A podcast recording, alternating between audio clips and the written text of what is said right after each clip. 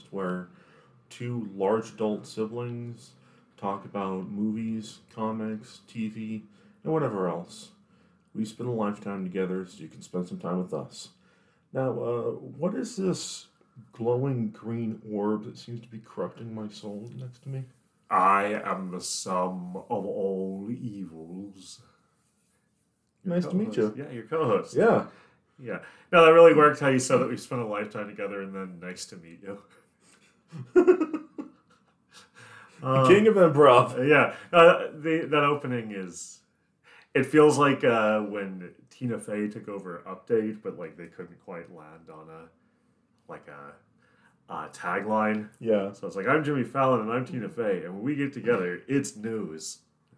Is this Nickelodeon? What was that? Like, yeah. uh, but and fittingly enough, uh, you know, I don't think he's very funny, but Chevy Chase did have one of the better ones of those. The I'm Mm. Chevy Chase and you're not. Yeah, that is a good one. Which A is funny and B as the years go by, it's just like it's such an affirmative message. yeah. Like, oh, you're God, thanks. I was having a bad day, and you say stuff like that, and it just cheers me up. Just messages like, "We are all made of the same stuff as the stars are," or "You're not Chevy Chase." just big old grin on my face. In your darkest hour, always realize you're not Chevy Chase. Yeah. Uh, speaking of uh, Chevy Chase, uh, he's not in the movie we're going to discuss today, but he kind of feels like he would Yeah, be. he Like, really feels like he should be. he he very well could have been based on the talent behind the movie. Um, what what movie are we talking about? I, no one told me. I'm not prepared. We are talking about the classic animated sci-fi film Heavy Metal. Yeah, uh, heavy metal from 1981. Uh, and I mentioned this to a friend last night. I said I watched heavy metal, and they said, "Do you mean the original heavy metal or heavy metal 2000?" And I said, "Oh, the real one." Which uh, maybe maybe we'll say a few words about that at the end. But uh, yeah, we're talking about the original, real heavy metal, the Canadian film from 1981, starring uh, pretty much anybody from Canada at the time. Yeah, basically the entire cast of SCTV. Yeah, just uh, in character. So like Jimmy LaRue and Ed Grimley. That's barely even a joke, by the way. If you listen to someone, because every short either has no speaking roles, or the speaking roles are clearly just like the SCTV. Uh, again, not the cast of actors on SCTV like Rick Moranis. The cast of characters that work at the fictional SCTV. And of course, you Like got the five neat guys provide the soundtrack along with Devo. and of course you get the wonderful line from John Candy. Uh, oh, oh yeah, we'll we'll we'll get to that. But go ahead. You get the wonderful line from John Candy. Oh no, they can see my dork. No, that's not, that's not what he says. You you ruined it. You ruined. uh, no, there is mention of John Candy's uh, dork, uh, much like Wolfman. He does have one. Um, but I I don't want to uh, start with that because that's maybe my favorite thing about the movie. so I'm like, we'll, we'll get there definitely. Um, so uh, usually we have like a, a reason why we cover these things. So we did like Vampire Hunter D for Halloween, or we did um, the X Men movies because the franchise had pretty much wrapped up at Fox. And so uh, the impetus for me to talk about the now 40 year old heavy metal movie was that uh, I we couldn't think of anything else for an episode, and I had just watched it the weekend before. so I was like, wait a minute, I have a good idea. Doesn't involve any research. Good Uh, enough. I would, having been totally upfront with that, this does kind of sound like the shit we usually talk about. Yes, So- it does. this isn't of, this isn't like I showed up and went like, yeah, I'd like to talk about uh, Neil LaBute's uh, 1998 film Your Friends and Neighbors. yeah. Uh, a disappointing follow up to the already disappointing In the Company of Men Yeah, the, from a deeply disappointed human being. it's like a few episodes we did Spine of Night. Why the hell wouldn't we do heavy metal? Yeah, Spine of. So this episode we're talking about Spine of Night's dad. after we finished talking about Spine of Night, uh, this van pulled up and he just horn started honking. And Spine of Night went, I gotta go, guys. My dad has me this weekend. And he grabbed his guitar and his single Wendy's hamburger and went out to meet him. So, uh, I like your movie. yeah, it's like a good version of the movie Onwards. I don't think I don't even give a shit about Onwards. I just I, I've like seen it in the background at a friend's house, and I like the idea of like fantasy aesthetic mixed with fantasy van aesthetic. But then I also went, oh, this has Chris Pratt in it, so it can't be good. it's not that I watched it and assessed it. I'm like, well, this bad film that's playing in the background. um, anyways, plenty to say about this one, but uh, do you have any uh, opening argument, counselor? Um, it well, he- heavy metal is actually all these stories in the movie are based on stories from the anthology magazine Heavy Metal. Yeah, virtually all of them. Yeah, virtually all of them. And uh, the magazine began in France as Metal Hurlant, which means screaming metal, which I think is a better title.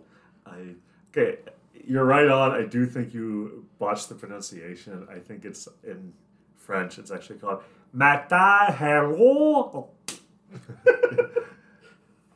J'espère. Okay. Um, suis Yeah. the the two types of French accent, either the you know the Inspector Clouseau, the the very nasal, I will bring for you the very best breed that we have in the house. That accent, or or else it's either that or like the guy who was uh, Charles de Gaulle's right hand man in the underground. Is Je suis je suis le Molotov cocktail through the police car window. Je suis le, that one French cop with the BBL that's in that video. I don't think she sounds like that. Um, yeah, so Metal Hurlant largely is, uh, I think everybody started working there eventually, but largely a showcase initially for uh, Mobius or, or Mebius or however it's pronounced. Yeah, I think I think it's Morbius. Yeah. Um, n- not not exclusively, but I think he was kind of the main attraction. Which uh, look at his art, Oh yeah. like My God. he's one of those guys where we would not have anything without people ripping him off. Mm-hmm. Just, I mean, that like the French Jack Kirby, essentially. Yeah. That That's not overstating it, is it? Jack Kirby actually said, "No, I'm the American Morbius." Really? Yeah. That- it was one of those things like uh, when Chuck Jones said uh, uh, June Foray isn't the uh, female Mel Blanc. Mel Blanc is the male June Foray. Yeah. Yeah. I mean, she, they were just as talented. She was better at living for a hundred years. Not perfect at it, but she was better at it. Was it like ninety nine point nine? I think something like Yeah, that. I love her. Okay, weirdly, she's not in this either. One of like two animated movies made in her lifetime that she wasn't done. Uh, so, anyways, yeah, based on Heavy Metal Magazine. Go on with your story. Based on Heavy Metal Magazine, uh, there are a lot of characters that appear. Uh, Captain Stern. Um, does RanXerox appear? I don't know who or what that is. He's the guy with no nose. I don't think so. I mean, maybe like in the background or something, but he, he's not. Uh, he doesn't get like a story, if that's what you mean. Uh, and the John the John Candy character, I forget his name. Dan, Den, yeah. I'm glad I watched this last week. uh, no, it's. I mean, seen it once, you have seen it. Yeah. Uh, it's based on several popular characters, and I think one or I think there are one or two original pieces, but they're very much in the uh, the style of the original publication. Mm-hmm. And if we did like the history of Heavy Metal Magazine, that would be its own episode. But it's obviously amazing, um, and th- this is not like universally true of heavy metal. I think Heavy Metal Magazine did plenty of stories that were sincerely intended. Yeah. But there's a thing that you see, especially in European publications, where things are neither 100% po faced sincere, Mhm. nor are they straight up parodies. Yeah. I feel like maybe, maybe less these days, but certainly for a while, eh, the American approach was it's either a parody Mm-hmm. or it's played straight. Yeah. Whereas in uh, you know mainland Europe, real Europe, or like the UK, if you look at the United Kingdom, they have stuff like Judge Dredd and Mhm. Warhammer, which is is not intended like as a joke, but it has a satirical element. Yeah. So when you see like the God Emperor in Warhammer, or you see a character like Judge Death in Judge Mhm. Dredd, like yes, that's that's the joke.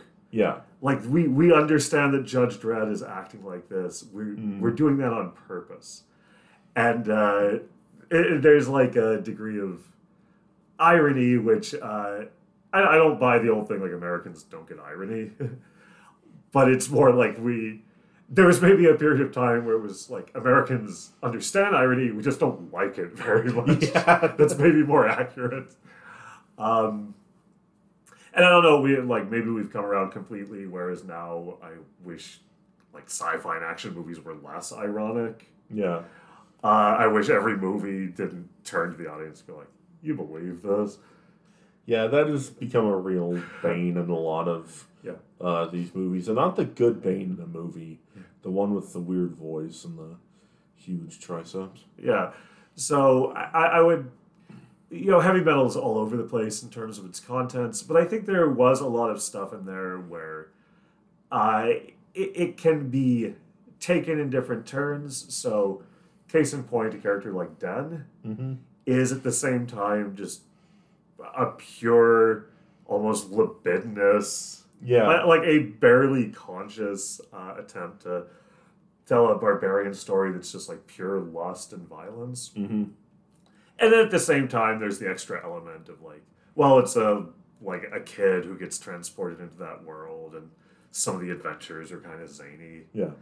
So I feel like that's a tone that can easily uh, fall one way or the other and just totally let, like slip off the tightrope. Uh, I feel like the movie does it very well. Yeah. This is a movie that really does not outstay its welcome and does not put on airs Mhm. in terms of what it's uh, trying to be. And I feel like it came out of a weird period in uh, the late 70s, early 80s, where Mhm. this was maybe the right time for heavy metal to come out. And- Yeah. And I don't just mean because like everyone was getting high and reading like titty magazines and playing Dungeons and Dragons. Yeah. So that's not technically that different from now. It's just everything's online is the only difference. Um, so, uh, do you know anything about the history of uh, how the movie came to be?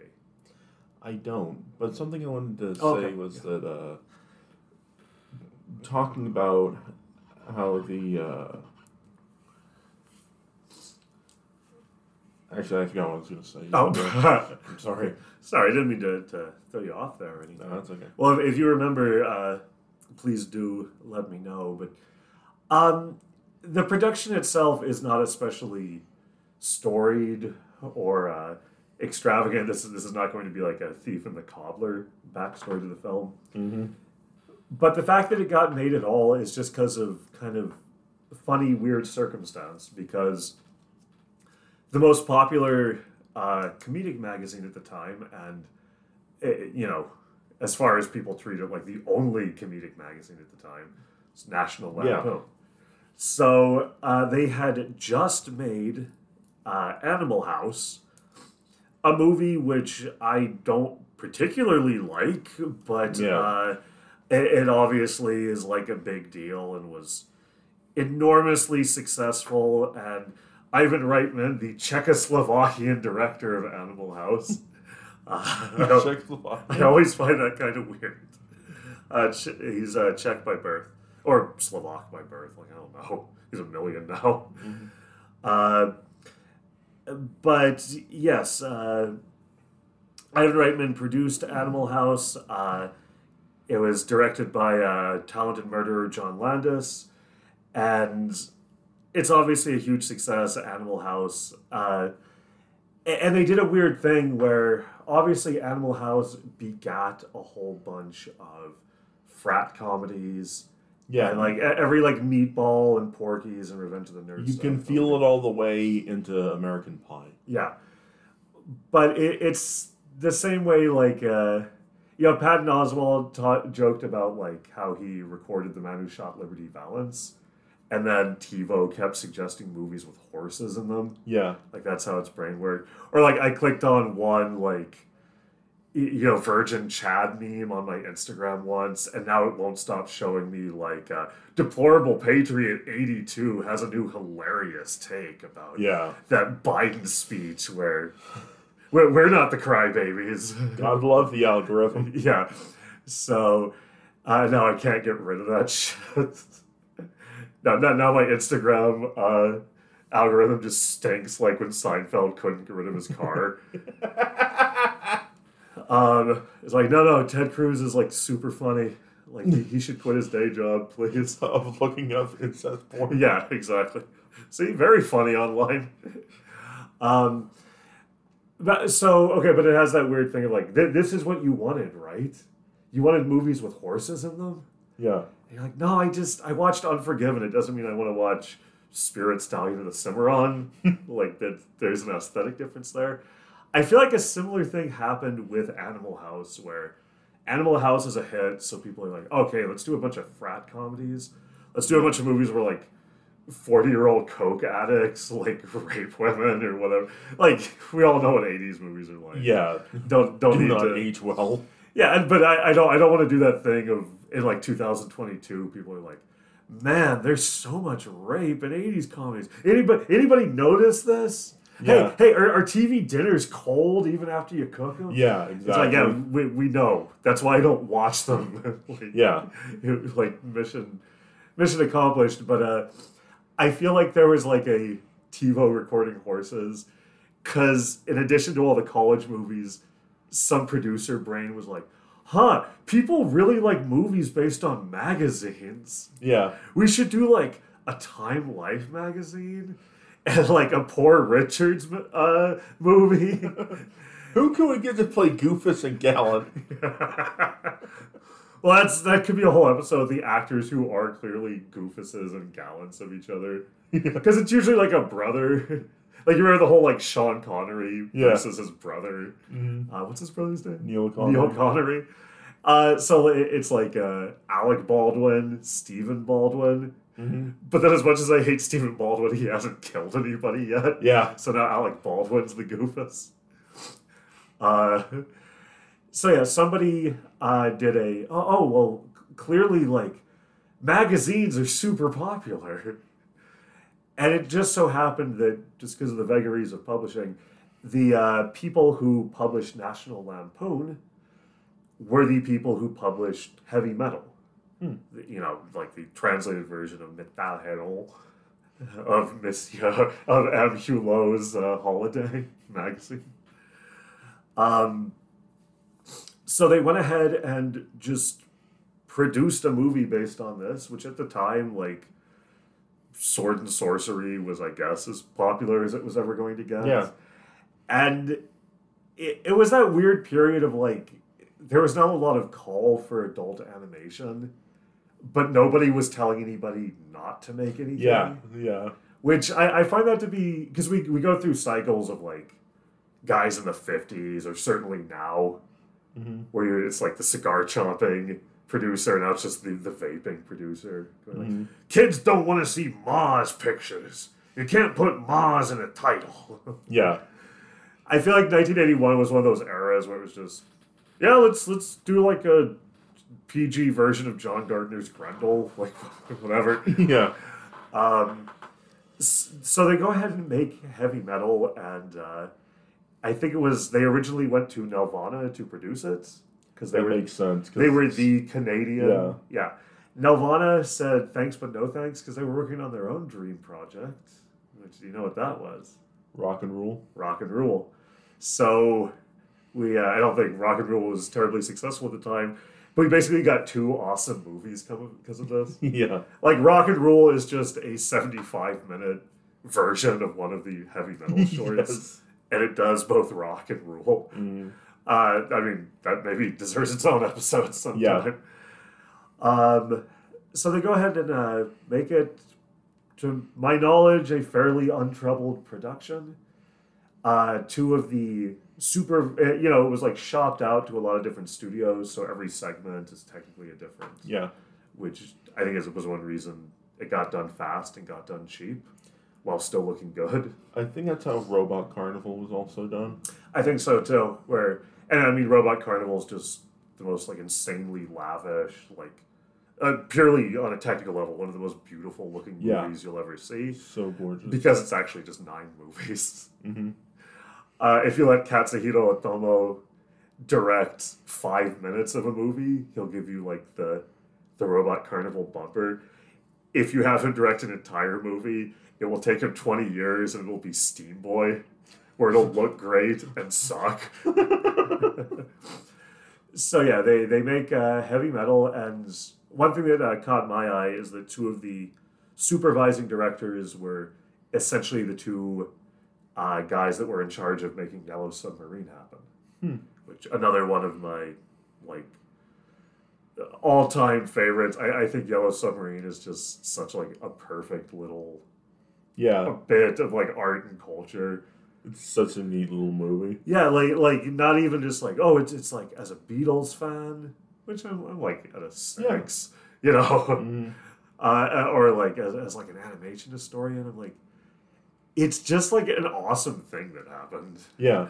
which, but maybe like a non-replicable success. A bit of uh, weird trivia. Yeah. Um, Rufus Sewell's dad was the animation director for the Lucy in the Sky with Diamonds segment. Oh, really? Yeah. I didn't know that. So it was so the song is based on a drawing John Lennon's son did, Yeah. And then Rufus Sewell, like a, a, an infant Rufus Sewell, went up to his dad and said, "Papa, will you do a short animated video about my new, my favorite band's new single?" His dad went, "Well, you were right about the White Album." I don't know if that had come out at that point. I think that was later. Also, I don't think he's Cockney. Yeah. Rufus Sewell's not Cockney? I don't know. No, that's isn't that the rule where if there's any British actor who can just play like fops and dandies and you know Sir Thomas Mann and everything. Whenever they actually sit down to interview the person playing King Lear or whatever. it's like, so was this a challenging film for you? Yeah, right, right, yeah, like uh like I, I never heard of this Lear geezer, so like, I, I really had to get into character. It's like when Christian Bale was giving Ben Affleck advice on Batman. He said, "Oi, make sure you can piss in that thing." This one is going to Christian Bale. um, yeah. So, anyways, uh, the enough about Rufus Sewell. it's something I'll never say. So they uh, they end up making the movie, and it ends up being successful. Like just reasonably successful at the time. Obviously, becomes a midnight movie staple. Uh, throughout most of the 80s and 90s, it is unavailable because of music rights. It turns out there are a couple of songs in Yeah. heavy metal, uh, which it was trouble wrangling all those licenses, so it became a movie that your options to see it were either to live in a city where they would just show like heavy metal's on like a double bill with Hey Good Looking or something Yeah. uh, like actual theaters that could do that. Or the alternative was uh, if you were like me, you had to A, be alive in the 90s, and B, check your local listings for the once uh, per year showing Yeah. on TBS or TNT. Yeah, I remember that. I remember doing that with Rock and Rule, uh, Twice Upon a Time. So many of these movies. Yeah, which I mean, some of which I still don't think are freely available.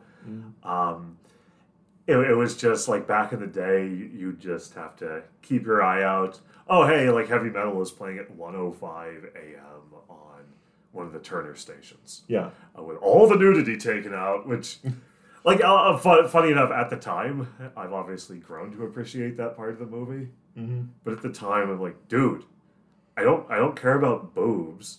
I care about the giant glowing ball of evil. Yeah. Like, I'm, I'm a, I'm a cineast here. I'm the film gourmand. I know what I want out of the movie. Um, so, so we don't have to endlessly prolong this, but should we go through it segment by segment? Yeah. Yeah. All right. Well, we start off. Uh, the preamble is a soft landing. The mostly, I think, rotoscoped, judging from the look of it. Yeah. Yeah, written by the great uh, Dan O'Bannon of Oh, Dark cool. Star and Alien. Yeah. Uh, it is the extremely short segment of a Corvette uh, doing a uh, safe crash landing on the surface of the Earth. um, doesn't make any sense. Make no on, sense. on no like on a physical or narrative level, but uh, at the same time, it shows you exactly what the movie is going to be about. Yeah. And exactly what Dan Dan O'Bannon is about. Pretty much, yeah. See, uh, talented uh, losers who people uh, shouldn't like are all about throwing cars into space. Talentless losers, I mean. Cool people are all about making those uh, those cars come back to Earth. uh, I botched my slam there. It's like I accidentally suplexed myself on that. one. Okay, the next seg- segment, uh, following directly on from that, uh, Grimaldi. Uh, the astronaut in the first seg- segment is named Grimaldi. We know this because we get a shot of his uh, mailbox as he drives up to his seemingly fairly isolated house. um, apparently, that was just a reference to there were like two guys that worked on the production who were the Grimaldi brothers. I assume they handled like the plumbing and wiring on the film. It's the Grimaldi brothers. God, goddamn Grimaldi! you beat us here again. Uh, yeah, because you, you called two different plumbing companies and they have to race to your house. That's how I do it. And that's that is one of my favorite lines from the Mario riff. My all-time favorite being, "Mommy, why is Mario wearing Dockers?" I don't know, honey. Uh, so yes, we have uh, we have the the astronaut Grimaldi comes into the house uh, in his work clothes. And then uh, his uh, adorable little daughter runs up and says, What do you bring me? And he says, I have a present for you. He then opens a steel suitcase from which a glowing green ball emerges and immediately melts him. Which, uh, as far as like uh, motifs throughout this movie, Yeah. the glowing green ball showing up and then immediately melting Mm-hmm. somebody uh, seems to be uh, a popular through line in Yeah. this film. Uh, it doesn't melt everybody it comes into contact with, but you think it melts enough people that you think word would get around. Mm-hmm. It's like it's like have gloves or something. Yeah. Um, so he immediately gets melted, and we have the appearance of what? The the floating what? Loc-Nar? Yeah, it's, I was just trying to involve you. it's the Loc-Nar. Yeah. Yeah. Um, by the way, the name Loc-Nar is uh, a made up. Yeah. B, I think it the name originates from uh, the the Den stories, Hmm. uh, and they just decided, oh, we got to call it something. Yeah. Like we're gonna steal it from one of the stories. It might as well be that one. Uh, incidentally, the Loc-Nar is voiced. I looked it up. It's uncredited Percy Rodrigues, the Afro-Portuguese Canadian actor. Uh, he is the movie trailer guy from the '80s. Cool. So yeah, That's awesome. I mean, obviously, if you watch the uh, if you watch heavy metal, they they uh, add some uh, not reverb, but they do like treat the voice a little bit. They give it some After Effects. Am- amazing voice though. Yeah. Uh, he was the guy who just just sounded like that. So just when you thought it was safe to go back into the water. Mhm. Most of that shit throughout the '80s uh, was him. He's the narrator for uh, Captain EO. So he he just had that perfect old school movie guy voice. Yeah. which I know other people have done. Don LaFontaine, famously, Mhm. and then uh, what is Miguel Ferrer? Not not uh, not Miguel Frewer, but the the one uh, character actor who has like the that perfect movie guy voice Mhm. these days. Um, so he was that dude back in the day. He immediately emerges, declares himself the sum of all evils. The Loc-Nar is just this primordial glowing orb that ruins things. Yeah. Uh, what do you think of the Loc-Nar as a plot device? I love the Loc-Nar. I think it out one rings the One Ring. That's Uh, how much I like it. I, I now I'm enough of a Tolkien guy. I'm not sure I'd go that far, but it's it is a very cool plot device to tie it all together. Um, I read somewhere that an early idea is that there was going to be a haunted carousel, and like each animal would like lead you into one of the stories, Mhm. which would actually probably be kind of cool. But Yeah. sou- that sounds like they're overthinking it. Mm-hmm. So like the the young guy, the new hire in the back of the room was like, what if there's like a ball that's just in all the stories? And they're like, huh, those are easy to draw.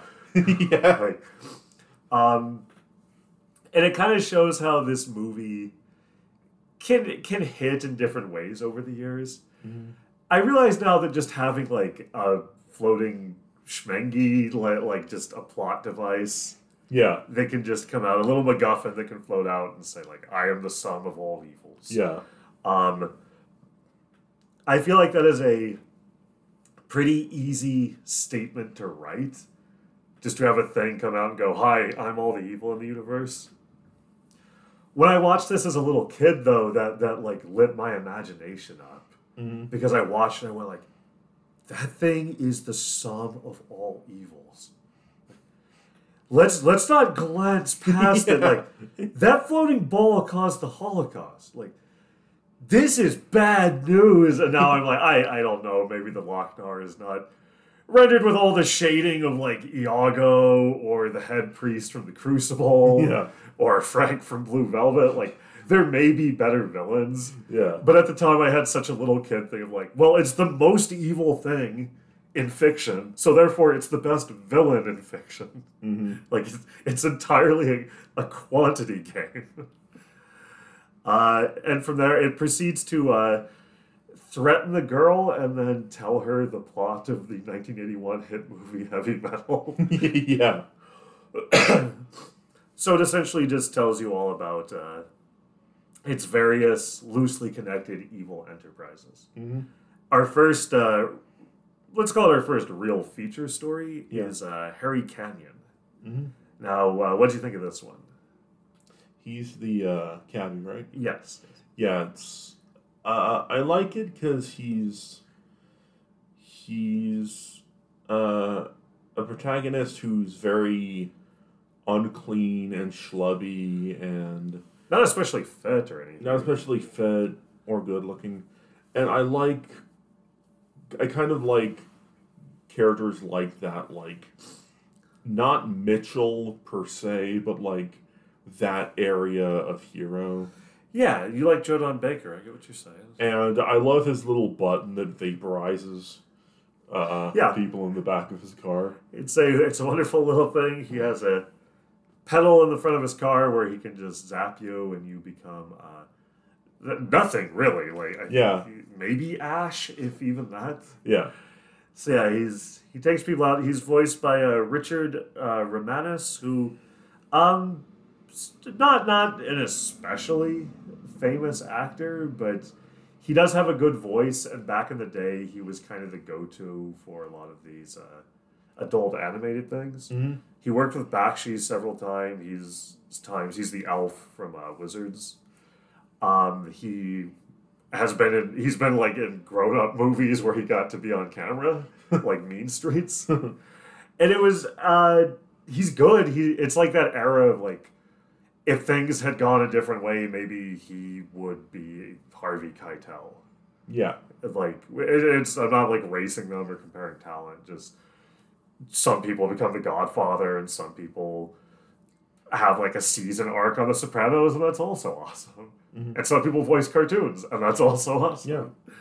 Um, It's like it's like how two different actors and two different lines of work can be buddies, like how uh, John Agar and Rock Hudson were good friends, even though Hudson was in these big, huge movies and Agar was in these B pictures. Yeah, and so it is a uh, very swiftly unfolding story about uh, it, just just classic film noir where he's a down on his luck cabbie who likes to self narrate. That he rescues a dame Mm-hmm. and a fat guy's after her, and there's going to be like a switcheroo, and they're going to get some money. Uh, she's yeah, the Loch Loc-Nar has been unearthed, and it immediately immediately melts the menial worker who pulls it out of the earth. yeah, I remember that. Uh, who's quite a scream, by the way. Yeah. Not just not just like a canned scream, like like a nauseating scream when this thing when this guy goes down. It's then being shown at a uh, museum. Yeah, it's then robbed. I think I think it's that the girl makes off with it. Uh, and then the these gangsters are after her. So it's all pretty boilerplate. Uh, the hook here is that it's told in future New York Mm-hmm. where it's like half flooded and there's hover cabs and everything's Yeah. very science fictional. Um, the original piece it's based on, The Long Tomorrow, was an aesthetic influence on everything like Alien, Blade Runner. Like Awesome. again, it you cannot trace the full genealogy of people who like stole, not stole, but homage Moebius's art. So it's like, okay, Aeon Flux, all anime, every French comic, every Jodorowsky film. Yeah. Like, uh, uh, what what'd you think of this one? I mean, uh, pretty pretty good, or anything you'd change about it? Pretty good, yeah. Like I said, I I dig the hero and Yeah. I like the noirish angle. I do like uh, one of my favorites. Maybe in, it's either bad or intentionally bad, but of course, uh, the girl and Harry end up spending the night together, Mm-hmm. and he has to narrate it. And he Yeah. he goes into like patriotic metaphors, but it's a thing where like if he did it twice, you would get the joke, but it's just nonstop. Mm. So just like I smacked her ass till it was red, white, and blue. She gave me a, the twenty-one gun salute, but oh boy, it was Custer's last stand when I saw her get those things out of the, the fucking Lusitania. What can I tell you? oh, but uh, yeah, then uh, the War eighteen twelve was all over my bed sheets when I woke up. the old spirit of St. Louis. yeah. Hey, the British should come and guess who else is? oh yeah, guess what? That Liberty Bell ain't the only thing with the crack in it. Oh, I don't know where this guy's from anymore. Uh, so yeah, so it's just like the two of them going down having cartoon sex, and you hear Richard Jimenez going hickory dickory dockle, and then a hand reaches over the animation cell and stumps out a cigarette on it. Just, it's the only uh, live action shot in the movie. It's Yeah. a very very weird touch. Uh, so then uh, he wakes up, he puts on his weightlifter's gloves.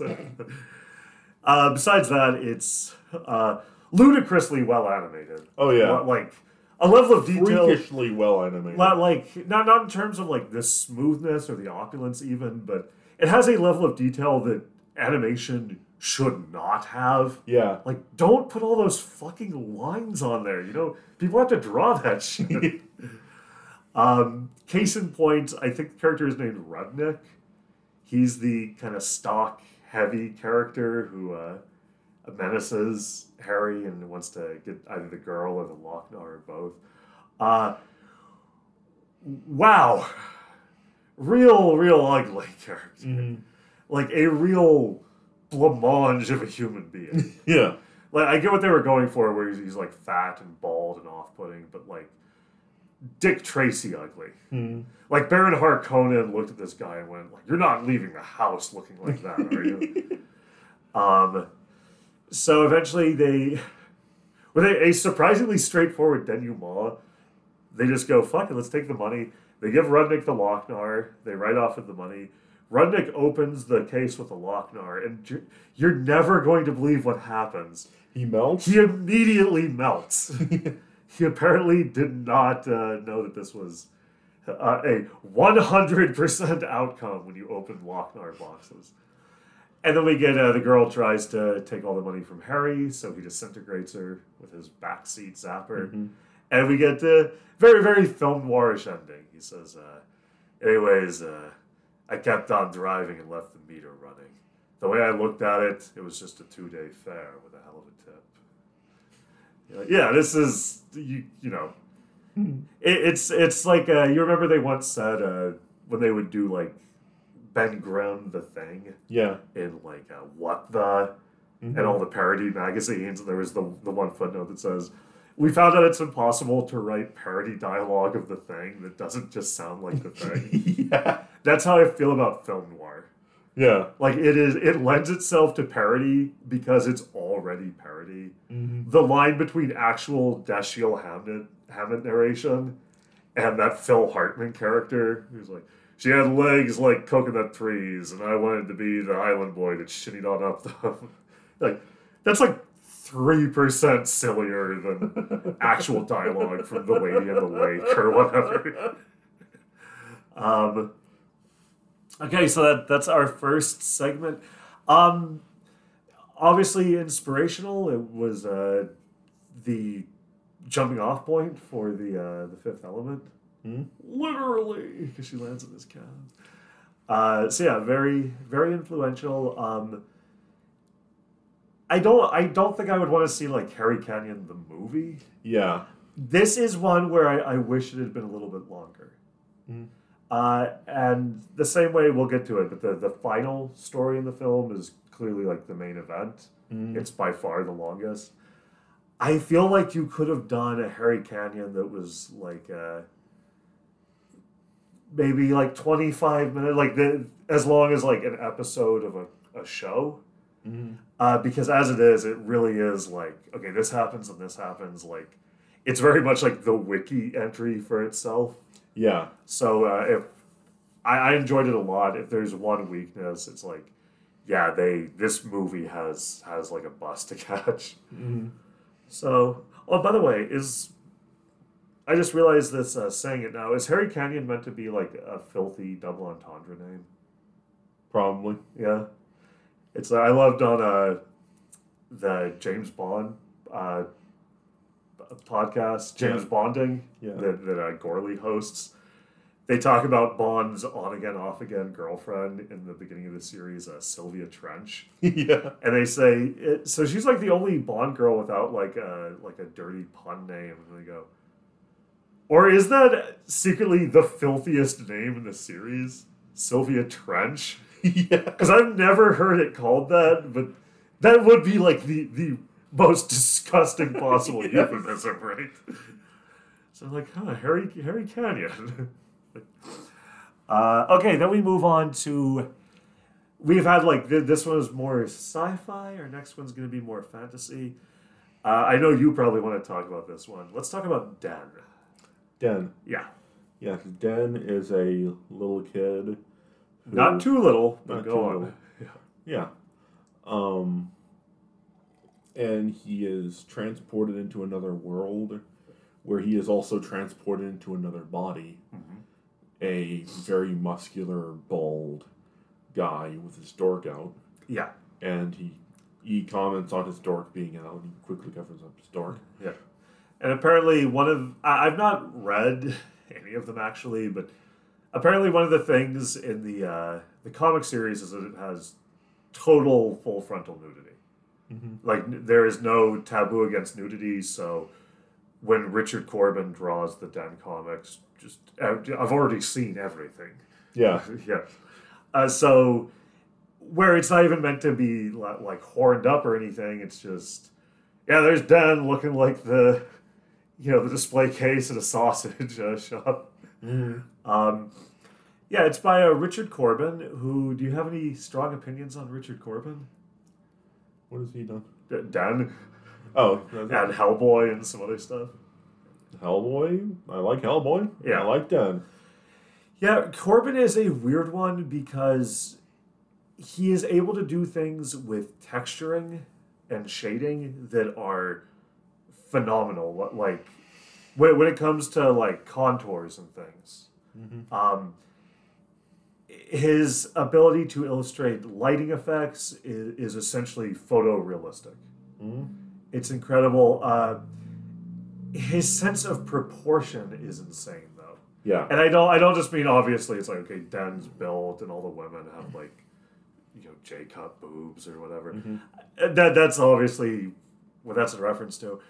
It's not even that like everyone's top heavy, not in the the breasty sense of the word, but in the sense that they just get bigger and bigger.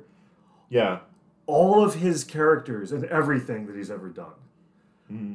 Every human he draws, their head is too big. Yeah. I guess because like he wants to leave room to draw the faces, which is fine. But then you go back and make the body more. Yeah. So, So it almost looks like Kevin O'Neill's Mr. Hyde.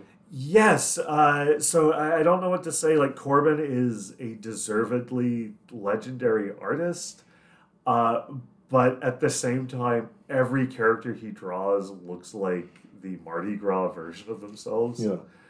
Uh, so that aside, the the animation in this short is fine, but not extraordinary.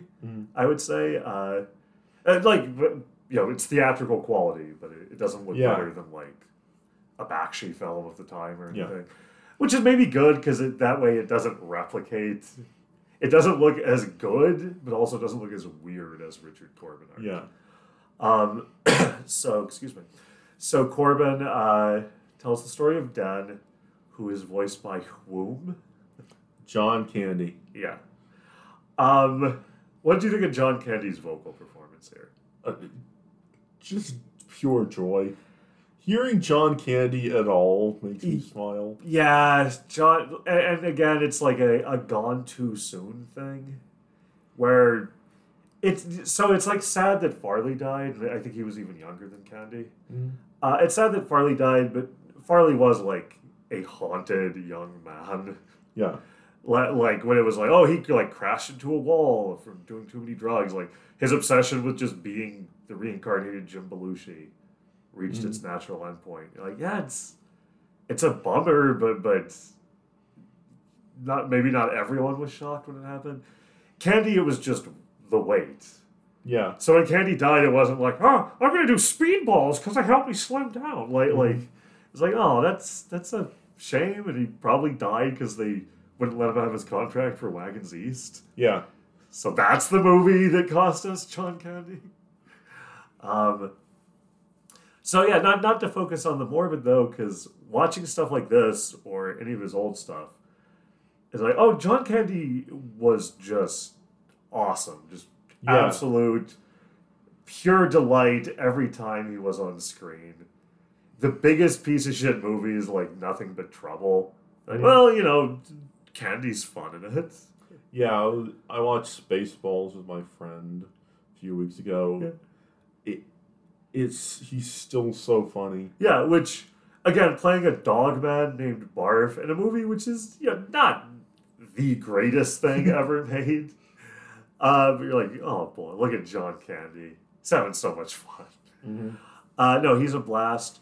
The okay, planes, trains, and automobiles, right? Which is Yeah. usually like the the the go to like the er John Candy movie. Yeah.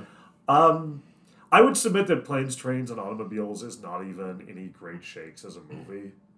That it's just another kind of boring ass boomer movie from uh, weird Republican creep. Uh, what's his face? What? Who's that director? John Hughes. Yeah, yeah, John Hughes. Yeah, don't never got John Hughes. Don't care. Don't see what the big deal is. Planes, Trains, and Automobiles these days is remembered as his masterpiece because a nobody gets raped, if I recall. So it's it's like top three percent for one of his movies, and b John Candy's in it. Yeah. And when I remember the movie, it's like no, I don't. I don't think I like Planes, Trains, and Automobiles because like Steve Martin falls down or like somebody steps on his balls or something. I think I remember it because of all the John Candy scenes. Yeah. Um, lending it humor and humanity, which I don't think John Hughes himself was really able to imbue in most of these movies. so yeah, John Handy is John Handy. no, uh, but John Candy's awesome in general. I don't until this viewing, I don't think I appreciated that he just walks away with this movie. Yeah. I don't mean Dan, I mean the film. It's like the whole thing. Yeah. Um, so Den is a fairly, fairly straightforward but pretty cool fantasy barbarian thing. It's it- just like R-rated Masters of the Universe cartoon, Yeah. which I think was out the same year actually. And the idea is vaguely Shazam. Yeah, that's right. The like skinny punk becomes, you know, the hero of the beach. Mm-hmm. Uh, you're right about that. But what what elevates it is that premise where it's a pretty straightforward adventure, but you have Den's narration going like, ah, like I, I can't believe this guy. Like my guide was pretty uh, smart for a gorilla. Who's this knucklehead? Like when he meets the, you know, the foppish evil prince. Yeah. Uh, Elric. yeah, they, yeah, like Elric with pigmentation. Uh, so that so it's like okay, like a fun setting, and then it's elevated by that extra layer of irony, so it can like comment on the action without spoiling it. What puts it into like S tier though is that it's Candy doing it, Yeah. and he does so good. He on the rare occasions Den speaks, he does like the huh strong Mm-hmm. he would just i'm sure that was like a voice he probably had on sctv Yeah. just like a he-man sort of guy uh, but then the dead narration where it's just oh i found like this big long rock in my backyard Mm-hmm. and then of course he does have the line of the movie which is when he appears unlike the dead comics people are half nude instead of totally nude so he does have a loincloth as soon as he appears he grabs a banner off like a pole and like gives himself a, a little uh, sporran, Yeah. a little tartan, and he goes, "I wasn't gonna walk around here with my dork hanging out." like he is so unbelievably charming, Yes. like the in both modes, but obviously like the real Dan inside, mm-hmm. and it's it is a weirdly sweet ending. Like they, his kind of personality free girlfriend almost gets sacrificed to Cthulhu, and then he saves her, and she says like, "But then that might have been your only chance to return home." And he goes, "Who cares about home? Back home, I'm nobody. Here, I'm Dan." Yeah. And like this is like you're gonna end the movie awesome. there. Like this this is like such a like a likable character and such Mm-hmm. a great performance. Uh, and then it's it's just fun along the way. Again, the the foppish prince, yeah. uh, who is apparently immortal. They shoot him a bunch of times and he just heals. Mm-hmm. He's like, I see why they put this guy in charge. Um, now, let, let's pause for just a moment. The character's name like Arg or something. Yeah. It's just such a nothing name. Uh, there's a history of villains being queer coded. Yes. I don't think there's anything coded about this character. Absolutely. Yeah, this is the uh, obviously like I'm not saying this derisively about the character, but like this is a dandy character. uh, but having said that, I, I forget who voices him, but whoever plays like the the foppish prince is clearly having a good time. He's just like, uh, execute them, so Yeah. sweetie. And he has one of my favorites clearly goofy line readings uh, in the movie because I, I love when it's so clearly just like the voice actor was goofing around. So there's there's a scene in Futurama when Clamps, the mafia robot, Yeah. when he's crushing Zoidberg's head and Billy West goes like, ow, ow, ow, ow, ow. And like he throws that in at the end. Yeah. Like, come on, man. Same thing at the end, the foppish prince and his evil sister like fighting for the Loc-Nar. Give me the. Loc-Nar. It's my Loc-Nar. Yeah, it's like, give me it. No, give it. It's it's my Loc-Nar. Yeah. It's like that was so clearly like his choice to do like gay Thurston Howell. it's my Loc-Nar. yeah. and this doesn't. This feels like a movie where like they didn't worry about second takes or anything. So Mhm.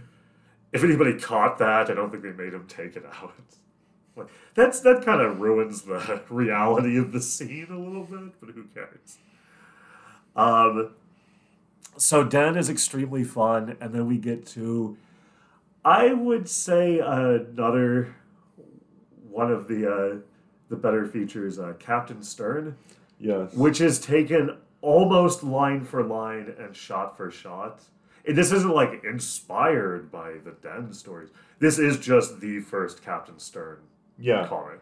I think I honestly think that when they created Zapp Brannigan, they were trying to make a toned down Captain Stern. Yeah, and so Stern himself, uh, created by uh, Bernie Wrightson, which is funny because Wrightson's style lends itself more to like.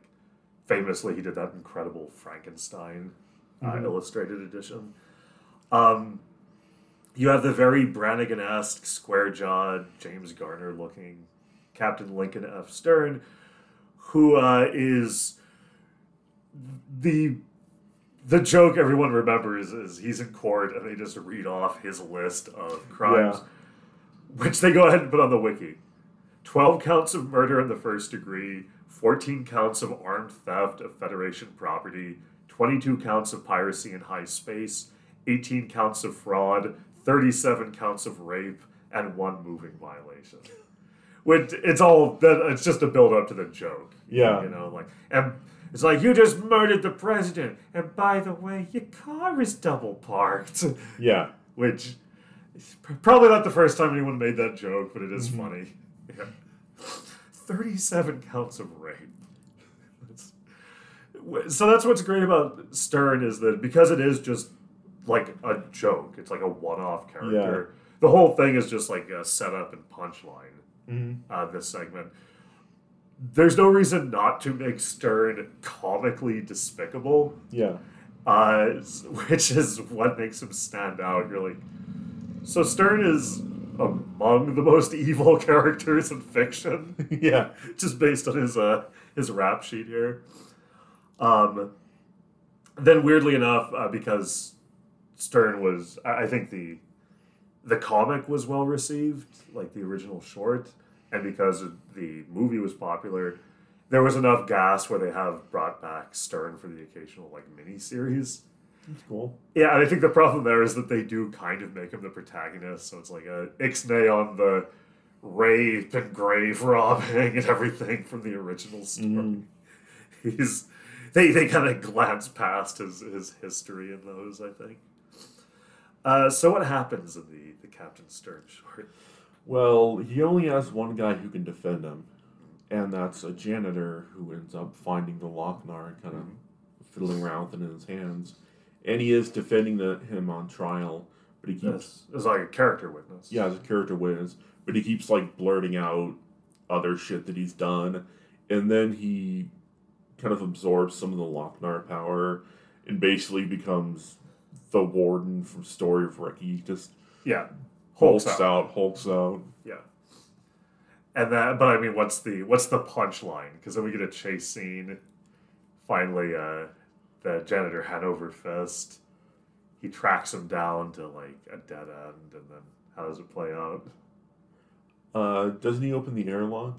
Well, yeah, but the it the whole thing is like both the the strip and the cartoon end with like he finally has Stern cornered, and he goes like, "All right, you've had this coming." 35, 34, like he like pulls out his wallet and like Yeah. pays him off and uh, th- this is and this is the funny thing because apparently I I haven't read any Captain Stern stuff besides what this is based on. Apparently Hanover is like part of his stable of characters, Hmm. his kind of you know little Dr and Quench group of Yeah. crazy characters. And it's my understanding that in the comics, uh, Hanover can just Hulk out. Oh, cool. Like that's that's the joke. He's like skinny and meek, and then he becomes like a muscle bound freak. Mhm. Um, whereas in the movie, yeah, it, it's clearly shown to be like this is something the Loc-Nar did to him. Yeah. Uh, so the comic ends with like punchline, just like rim shot. So it's just like It's like, there you go, Hanover, thanks. Ah, it weren't nothing. And then it just says end. Yeah. So the short and the uh, the movie ends the same way, and he like shrinks down and goes like, "Ah, it's nothing, boss." Then because they need to do like a Mr. Show style segment, Yeah. they have this wonderfully grim moment where Stern goes, "Oh, by the way, Hanover, goodbye," and he opens a trap door under him and sends him out into space, Mhm. where he just gruesomely incinerates and burns up Yeah. on reentry. Just every incineration in this movie is nightmare fuel. And I, I just find that so interesting where it's like this is the only movie that Hanover Fist has ever been in, or I would guess likely will ever be in. Yeah. So they go ahead and throw in, oh yeah, and he's also brutally murdered at the end of it. I wonder if there's like of the two or three like Captain Stern purists. Like, oh man, they killed Hanover. uh, so then his hand is like the only part of him that's not burnt and destroyed in the Yeah. atmosphere. Plummets down to earth. There was here we get a segment that was then cut from the movie. I remember that. Yeah, Neverwhere Land, which is it shows the Loc-Nar like causing the rise and fall of civilizations and the dinosaurs turning on each other and industrialization and everything. Jack the Ripper gets a hold of it. yeah, that's that is a cool touch there. Um, do you think it's uh, it should have stayed in the movie, or do you think it was better to cut it? In your opinion? I think it should have stayed. I think it should have stayed. All right. See, I'm, I, I, I am willing to physically fight you on this point. no, um, I do like the piece, and I'm sure if I worked on it, I would be bummed to hear that it got cut from the movie. I do think of everything that you could cut from the movie, it is the one to cut because it's more of like a mood piece and like an Yeah. experimental piece rather than, you know, like Harry Canyon's a thriller. Uh, Den is a thriller and a comedy. The last one's a comedy. Like, it, it doesn't actually have anything besides that kind of like mysticism and Yeah. like epic quality. It- the truth is, to me, it feels it, it's quite good. Mm-hmm. It feels a little bit too Fantasia. Yeah, I can. I You- can see that. Yeah, you see what I mean? Where like it, I, I'm almost like I'm almost glad they made it, and you can watch it on YouTube and on the DVD. Yeah. It's something where I'm happy it's out there in the world. I think maybe this is the rare case where maybe this was the right call to cut it out of the movie because uh, instead they just clip it so the hand goes into the, the next segment, which is the, the Gremlin segment. Mm-hmm. Um, I think the movie is exactly as long as it should be.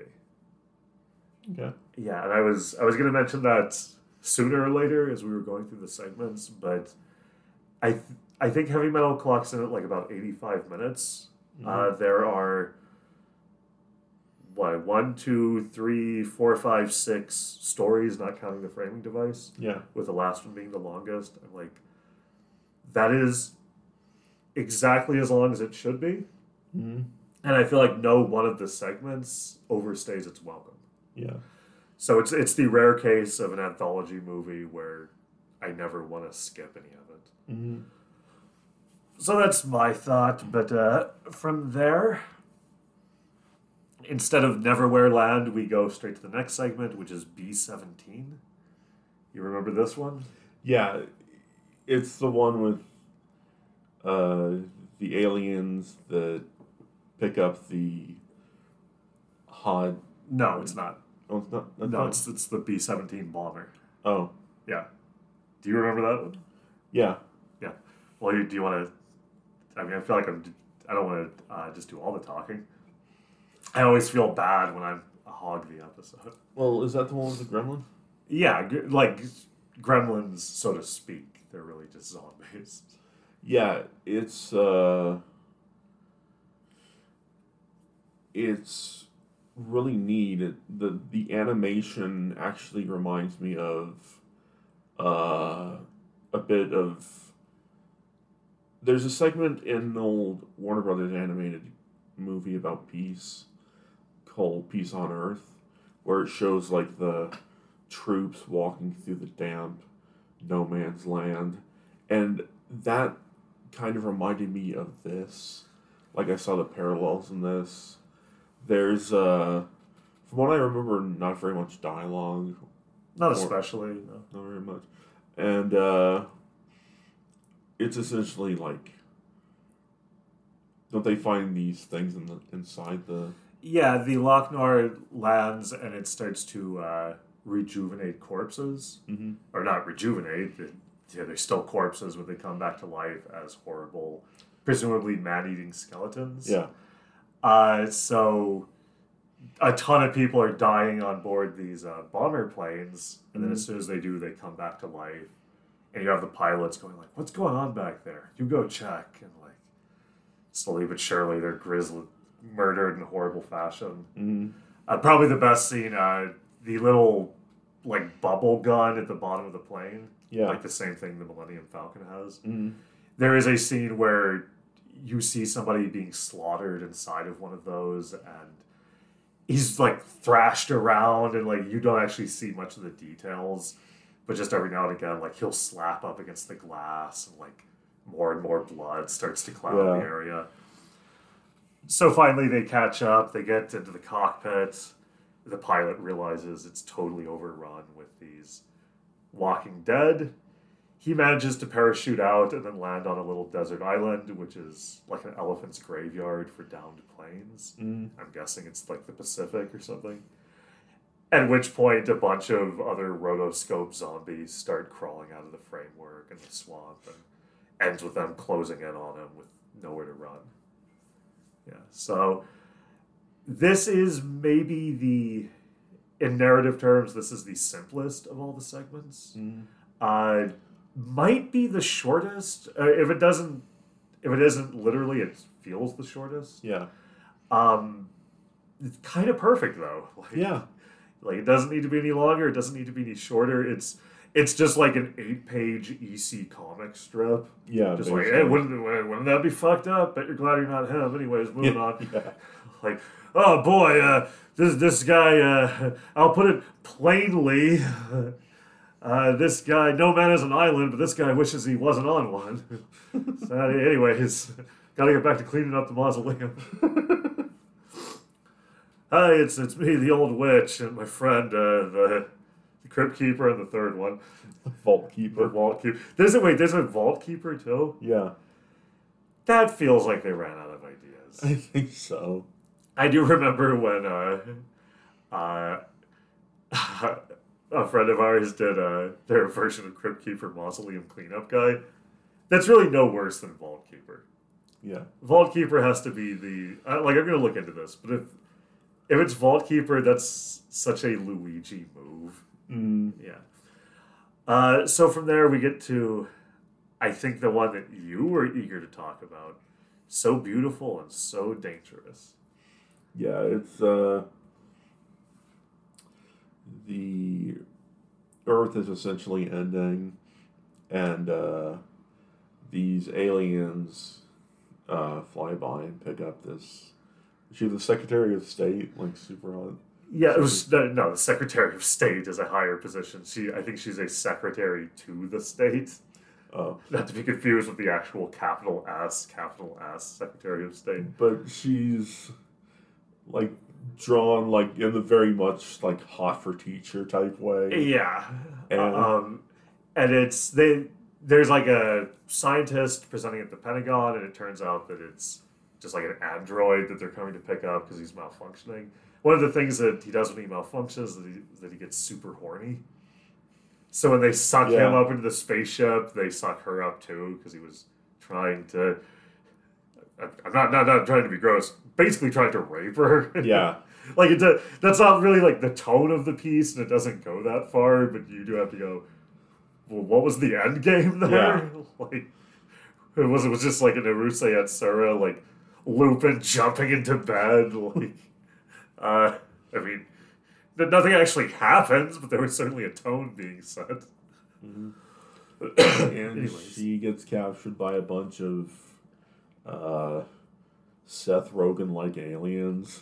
yes. very, very mellow, Uh, they just do drugs and hang out and listen to music and Voiced by Eugene Levy and Harold Ramis. yeah, they cruise around in space, and they have these long snouts that they use to vacuum up these huge lines of coke. Yeah, it's and it's like plutonium Nyborg or something, Yeah. but it's essentially like a Zamboni trail of coke yeah, they leave around.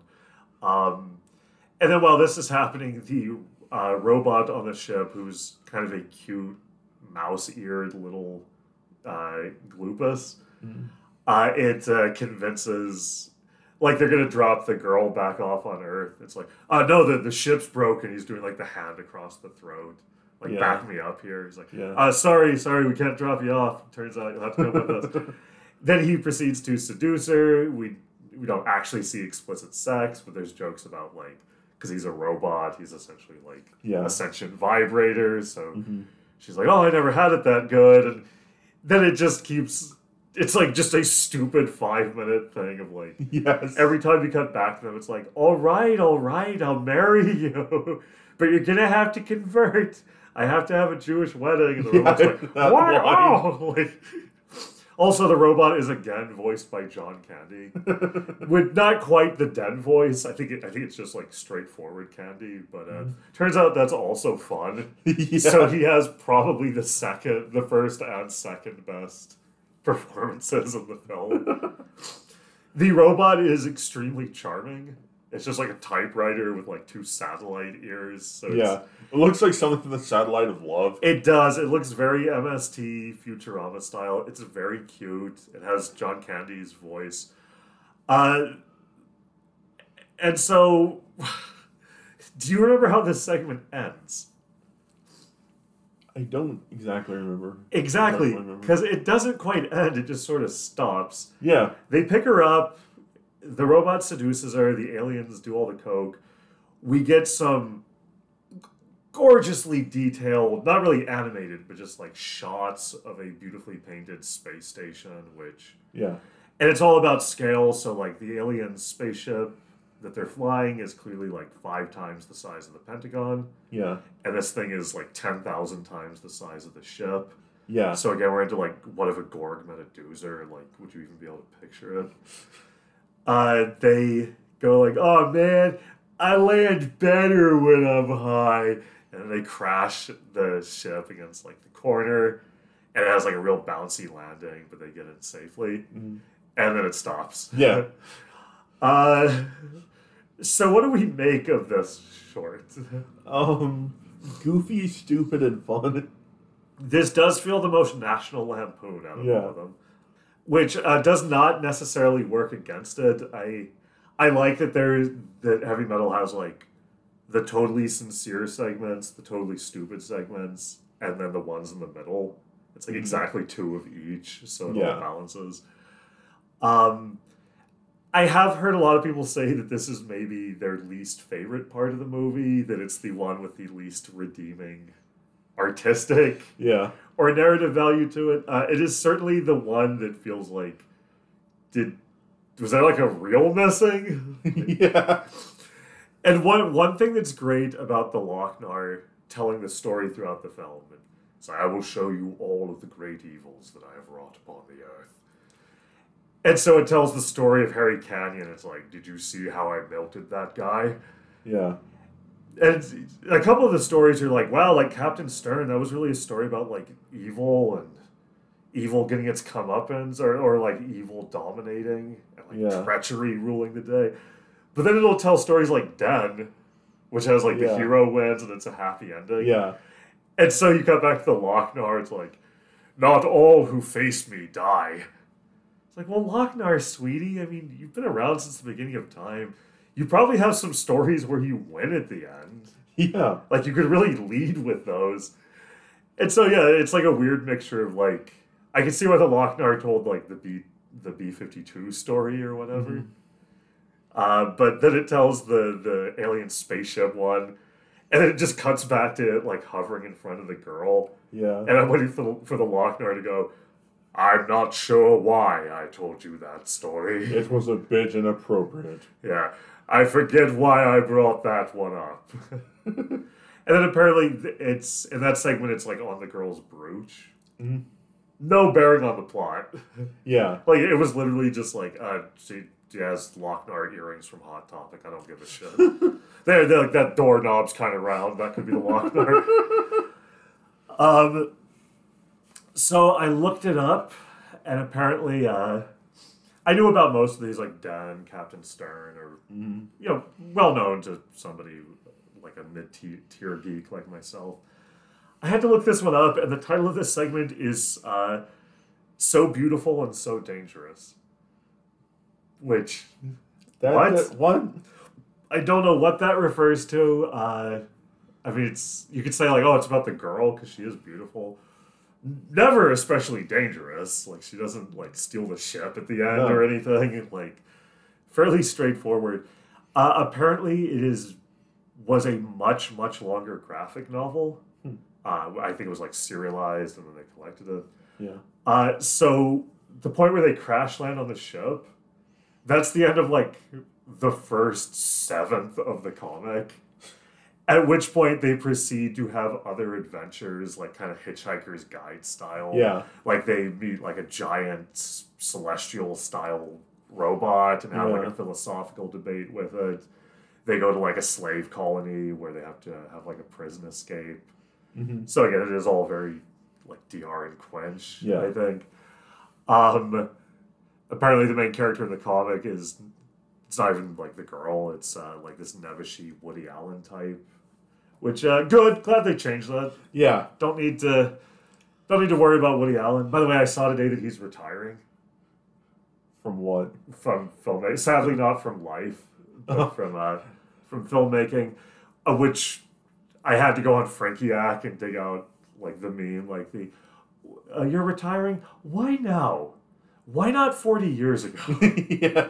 yeah, which I like. It's neither here nor there for the heavy metal episode, but we've talked about Woody Allen before Yeah. e- even if he was like the coolest guy in the world, like even if he had never allegedly molested anybody, uh, even if Woody Allen was just like the Henry Winkler Yeah. of comedy directors in terms of like his behavior on set and everything. Uh, it's like you gotta separate the art from the artist. Okay, but the art does suck. Yeah. Like Got th- three good movies. Yeah, even the ones where people are like, okay, I'm not, I'm not like a Woody Allen fan. He has a low batting average, but the Purple Rose of Cairo, and then you watch it, and it's not very good. Yeah. It's like, look, like the guy more misses than hits, but every now and again he'll make a, he'll make a Midnight in Paris or a Blue Jasmine, and then you'll watch them. And they're not that like they're they're fine. They're nothing Yeah. special. They're just movies. Uh, that's what you, that's all you can say about them. They're movies. Yeah, yeah. I, do, I don't need to see like a fucking hundred minute movie called like The Long Line at the Deli, and then like every actor in the world is in it because they're like, well, to be fair, he only molested people within his own family, and it's that that really does fascinate me though because everyone's like, I refuse to work with Jeffrey Tambor or whoever with like, Yeah. like totally up to the individual. I'm Yeah. not making fun of that. But the same people who will go like, I, I can't in good conscience promote this movie with Johnny Depp in it or whatever. Mhm. Those are the same people who will go work with Woody Allen because they're like, he lets you leave set at four in the afternoon. Like, I, he pays for me to go to Rome. Yeah.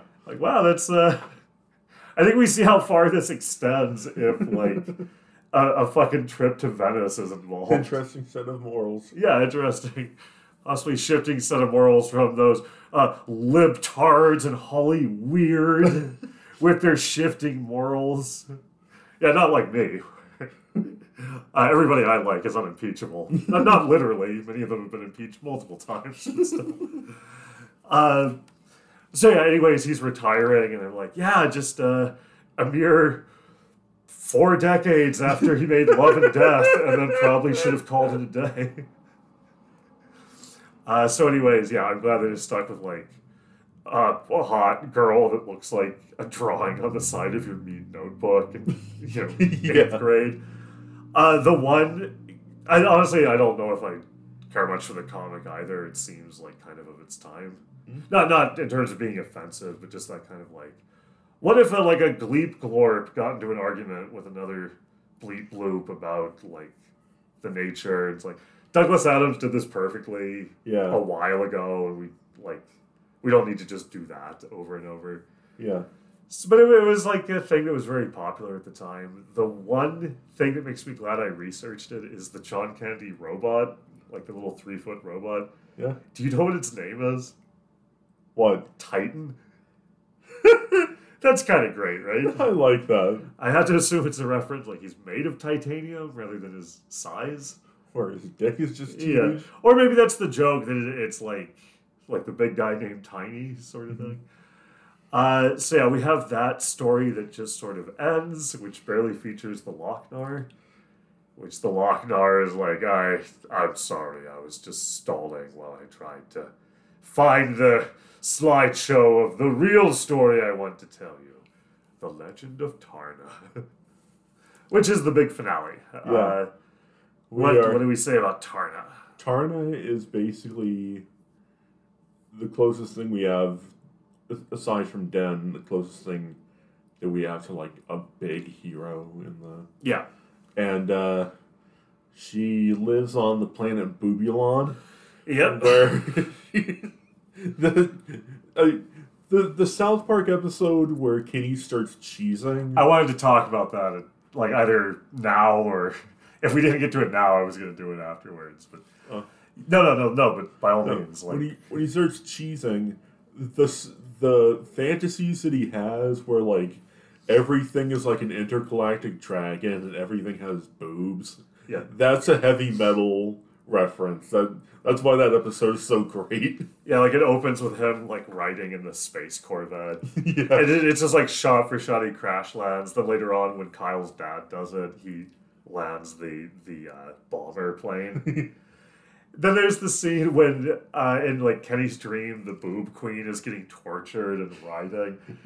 yeah. I I knew what it what the the thing was a reference to. I did not remember that it was a shot for shot. Like, yeah. did they just like redrew the animation from the rotoscoping Yeah. down to like the whipping and everything? Um, so yeah, the South Park episode, uh, it's it has the usual South Park thing of like make the same joke three times and just have it like escalate each time, which is well, I, I'll take that over just like disconnected Family Guy Yeah. clips, I guess. Um, it's like every it's like every South Park episode where it's like a little bit longer than you remember it being Yeah. but it is very very funny uh, i've said before like there's things about south park i like better than other things but they are terrific when it comes to parody Mm. which is that's like the weirdly the the weak spot for a lot of comedy Yeah. right because if somebody just goes like uh, it's get it. It's a parody of The Fugitive. You're like, yeah, we've all seen movies like this. Yeah. That like it's low hanging fruit to like. Well, what if they had a lightsaber battle or Mm. some shit like that? For some reason, South Park's the opposite, where they are at their best.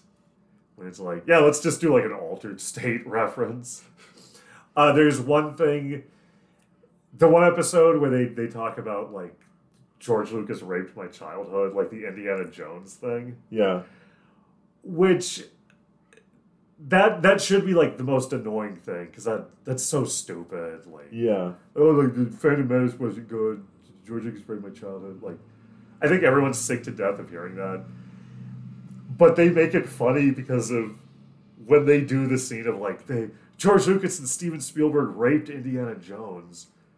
You're like shut the fuck up. Like that should be your reaction but when they have the rape scene it is the Jodie Foster movie, The Accused, Yeah. which nobody remembers. Yeah. So it's just the specificity of like, it's like the two directors as Hicks, and they get Harrison Ford or like Indiana Jones like up against a pinball machine. Yeah. And you know, and, yeah, not fun to describe, I know, but you're like, it's just the specificity of how weird Mhm. they get. So same thing with the this. It's like after five seconds, you get what it's a joke Yeah. of. But they just keep going where it gets more and more violent and more and more things have tits. yeah. So you- like the walls have tits. Yeah, you you so you finally have like the God Emperor voice, like the typical Trey Parker voice. You have saved my daughter from the. Yeah, it's like stop. She has another suitor. The two of you must engage in gladiatorial combat. Let us retire to the Boobopolis. Let us retire to the Boobulon on Apopolis 4. So it's the giant tit covered Colosseum where they are riding joust ostriches Yeah. with pendulous breasts. and they each have a lance with a giant tent on the end of it. And at that point, it's just like literally like no surface isn't either covered in blood or sex. Uh, so like it's the shit like that where I'm like, yeah, this is why I'm fine with the show never going away. Um, but yeah, so it's only slightly exaggerated from the Taarna sequence. Uh, it's apparently I've not read the thing, but it is based on uh, the Moebius's uh, short Arzach, which uh, was I read was an inspiration for other things. Apparently, uh, it was an inspiration for Nausicaa. So it's it's that weird thing of like, huh? So without this, we don't have Nausicaa, which means we don't have Studio Ghibli. If you don't have Studio Ghibli, you don't have the Great Mouse Detective, so you don't have the Disney Renaissance. Like, Yeah. I love the interconnectivity of all Yeah. this stuff. uh, what do we actually think of the? Sorry, what do we actually think of the Tarnus segment? Uh, because it's basically the last third of the movie or so. I like it. I it's because it's just so itself. It's Yeah. so purposefully pulpy and lurid, and sometimes that stuff can backfire. But other stuff, like a Verhoeven movie, mm-hmm. it works. This does feel like if Verhoeven ever made a cartoon. Mm-hmm. So there's that. Um, I do, I do like it. I feel like it's as long as it needs to be, but that makes it not necessarily my favorite. Uh, because watching the the rest of the movie, I'm like, yeah, maybe like ten minutes is the ideal length for like a Mm-hmm. like a heavy metal short story.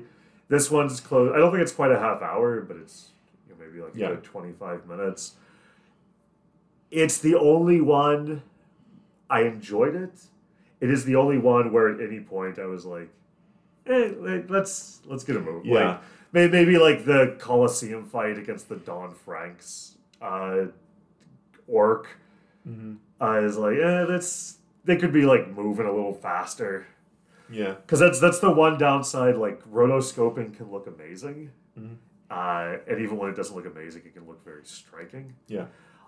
Um, whenever there's a fight scene in rotoscoped style, that's when you go, oh right, uh, medieval combat is actually not super fascinating to watch. Yeah. it's just ah, uh, you missed. Ah, ah, very palpable hit. Like Yeah. just like swing a sword actually does take a 2nd So yeah, yeah, there's there's just bits here or there where it's like I I feel like the the old men could be counseling each other a little faster. I feel like the the death battle could be a little more like anime style at this Yeah. point. Uh, but so it, it's the only one where I, I could like see it being tightened at all. But on the other hand, I wouldn't want it to be much shorter because it's it is the main course. It, Yeah. like this is the Yeah. it benefits the most from that kind of epic scope. Uh, also, looks fantastic. So we get some great Moebius designs. I love like the little court helper guy who's just like a bald kid wearing like not full on Donald ducking it, but it's essentially like a huge like 80s pop talking heads uh, coat and jacket and cravat, and then just speedos from the waist down. Yeah. That feels like a very Moebius choice. Um, there's some goofy touches. I like the Loc-Nar lands in a volcano and a bunch of lava comes out and mutates people. Mm-hmm. The main villain, who's like an evil pope, voiced by the great Don Francks. The lava washes over him, and you see his hand come out as like a like it's green. Yeah. And then he emerges, and he has this weird looking like helmet, Mm-hmm. and he, it looks kind of cool. But you're also so did, did the lava give him a helmet? Like Yeah. so, anyways, the Taarna segment, uh, when it looks good, it looks good. Like, there's rather famously, there's the scene where she like strips naked and bathes in a ceremonial pool and Yeah. gets her her bit of a costume. Mm-hmm. It's it's basically like knee boots and an eye patch. uh, so yeah, she she gets that on. It looks really good, and I don't just mean in the kind of like leering way, like, oh yeah, it looks real good. About a close up? Yeah. I don't just mean because she's stripping naked. Like, it is a huge, beautifully designed. It's Mhm. like cyclopean architecture and everything. Looks like they actually knew they were making a movie that would be in theaters Yeah. in terms of the size. Then you have the scenes of her riding her little like pterodactyl dude, Mm-hmm. where it's rotoscoped, but it's also a rotating shot. Yeah. Which 'Cause- is insane. Yeah, usually the thing with rotoscoping is that you just take like a shot and then you draw over it, Mm-hmm. which is why it's a pretty doesn't have to be just like side view eight bit video game, but it's like a set plane. Yeah.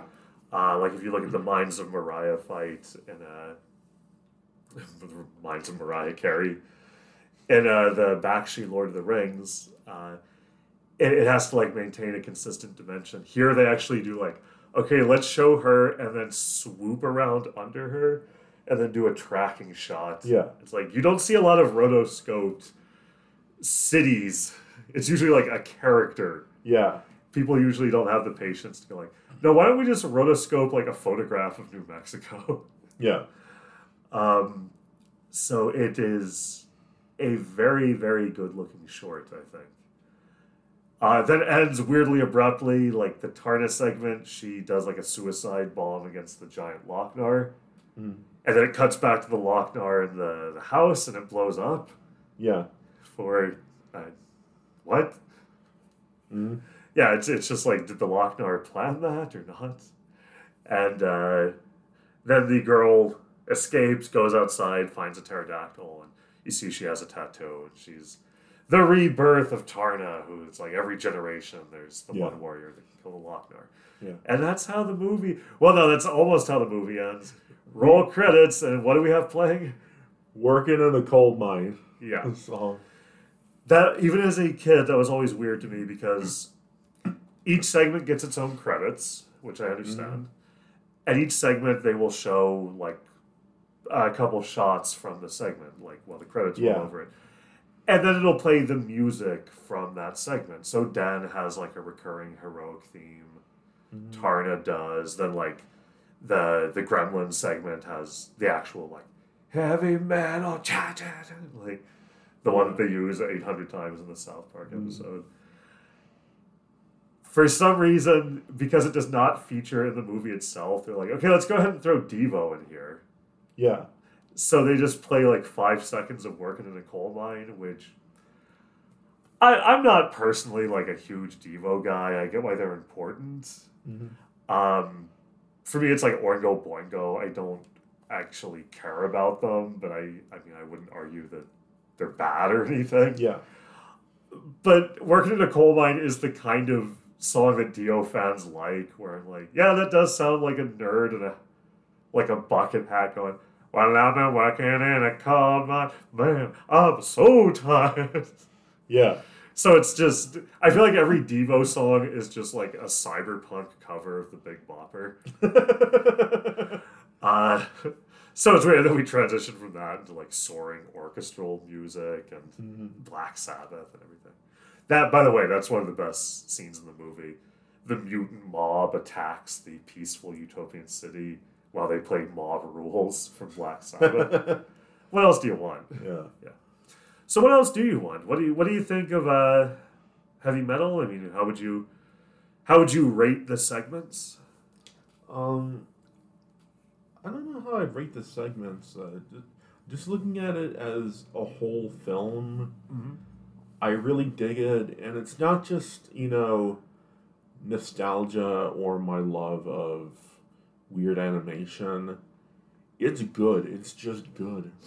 Yeah, no, th- this is not just because there there is some shit that we watch where it's like we like it just because it doesn't look like anything else. Mhm. And I would submit that maybe they're not that great. Like you meant, you mentioned it earlier. Very different film from Heavy Metal, but you mentioned Twice Upon a Time, Yeah. and that's a movie I've seen a couple times around early '80s, around the same Mhm. time. Has a very distinct look. It's like paper cutout animation, and they shot it like over stained glass. Mm-hmm. So it does some interesting things with like lighting and character design. I don't actually love that movie very much. Mm-hmm. Uh, when I I like see clips of it, I'm like, wow, this this nothing looks like this. I gotta track this down. And then you watch it and it's like, oh, it's fine. Like the story's no great Yeah. shakes and it's kind of trying to be like a Rocky and Bullwinkle thing where they, they let the voice actors improvise Mm-hmm. and it's okay like but Yeah. so it's it's not like as funny as you want it to be or as good a story as you want it to be and Mm-hmm. And it's like well i'm, I'm glad it exists just because it is such a weird like specific thing but i don't actually like it that much i do feel like heavy metal the movie i feel like uh, the quality does go beyond mere novelty Yeah. like hey they, they made a movie with like a bunch of tits and like 80s songs in it it's not especially good or anything but you know you want to get high and watch it Yeah. Like no this, this is actually just perfectly enjoyable successful little movie i think. And anthology movies are they're good because Mark Gatiss from the League of Gentlemen on some of his horror documentaries that he's done, he says he over there they're called portmanteaus. yeah.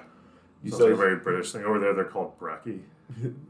Uh, and he says I love portmanteaus because they're perfect storytelling devices. If you don't like one story, wait ten minutes. there's something to be said for that but the truth is that most anthologies are also kind of a mixed bag Mm-hmm. So, especially when it comes to uh, animated anthologies. So, uh, we made reference to Fantasia as well. Mhm. Fantasia is a really good example. The movie is 130 minutes, so it's like a decent chunk of change. Yeah. And if you watch Fantasia, I'm like, I don't actually want to sit through most of Fantasia most of the time.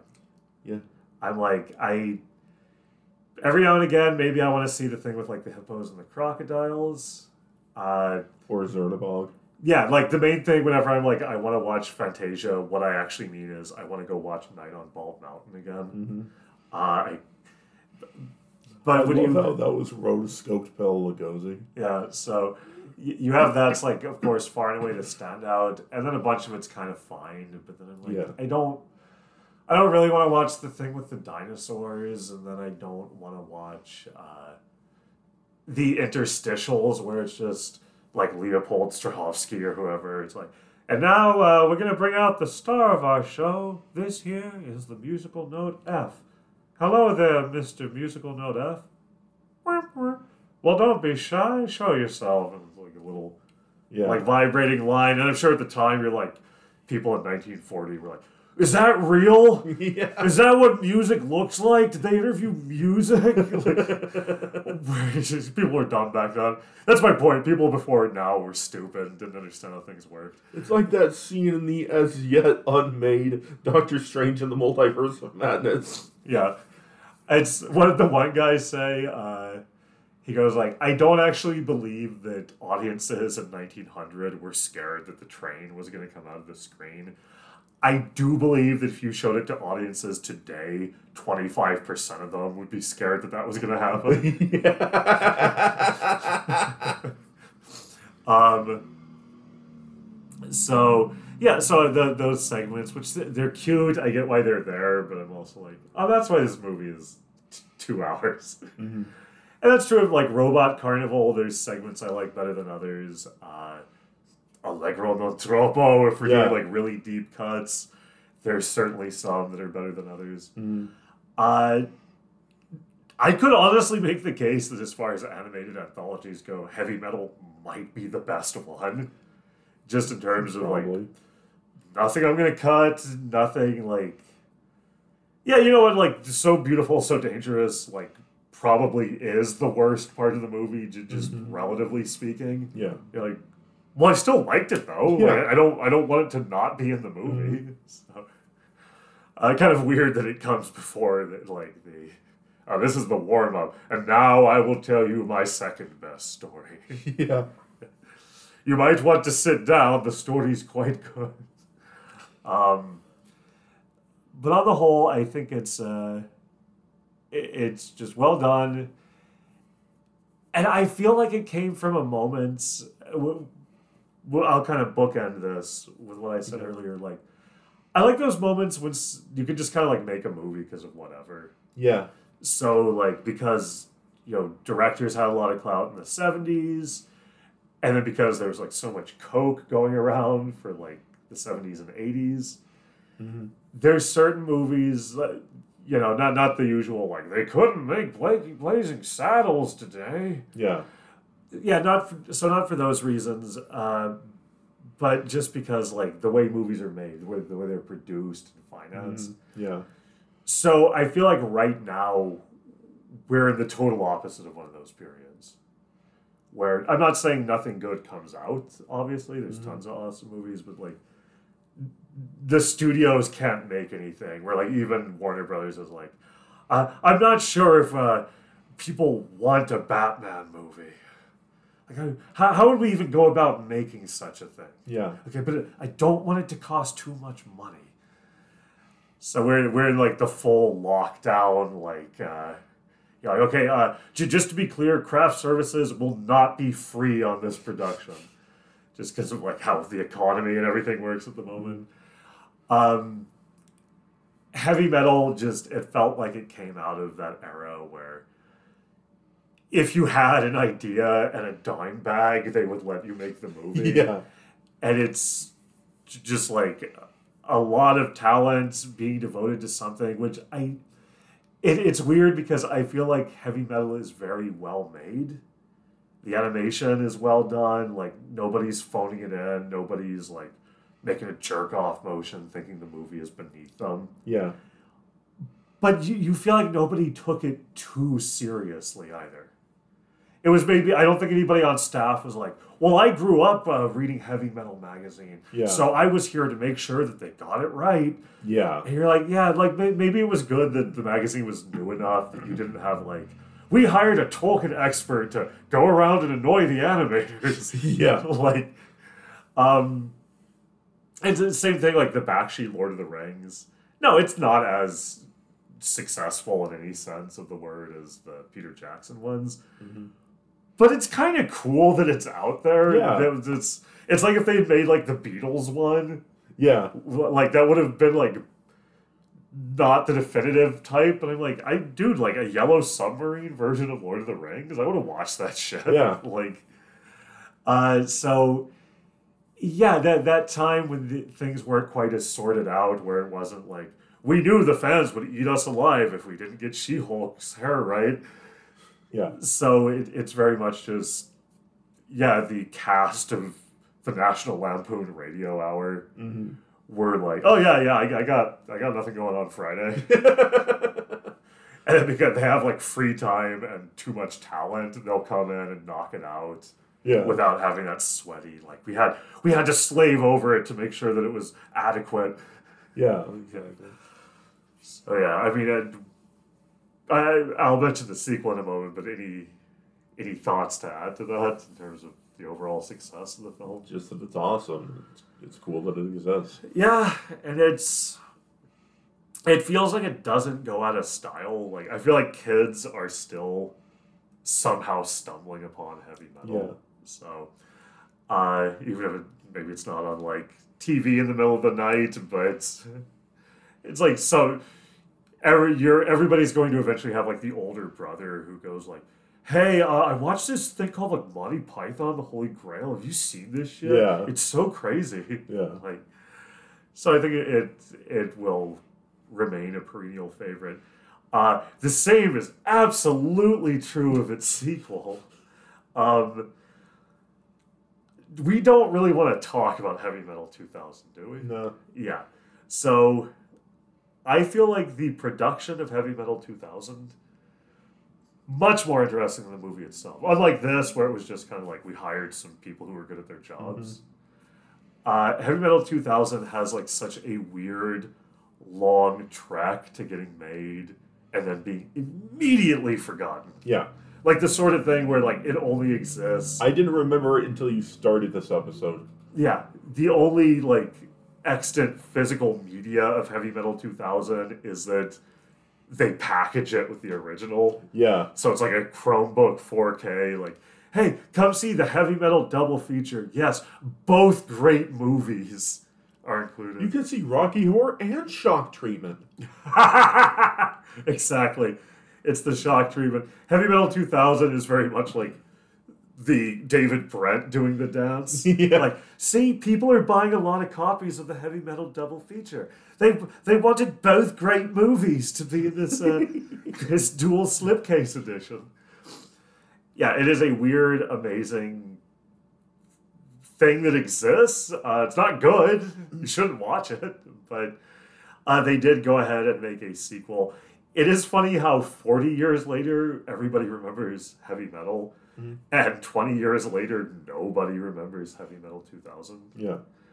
And oh, okay, that's the perfect place to end. And I'm, I'm not the one to make this observation. But somebody said it's the same as what happened with Fantasia. Yeah. Fantasia, timeless classic. Fantasia 2000, uh, the the Gershwin part's kind of cool.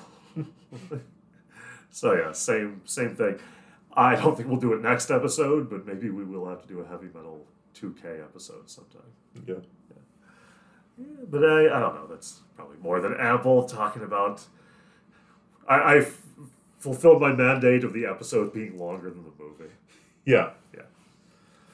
So there you go, folks. That is heavy metal. See ya.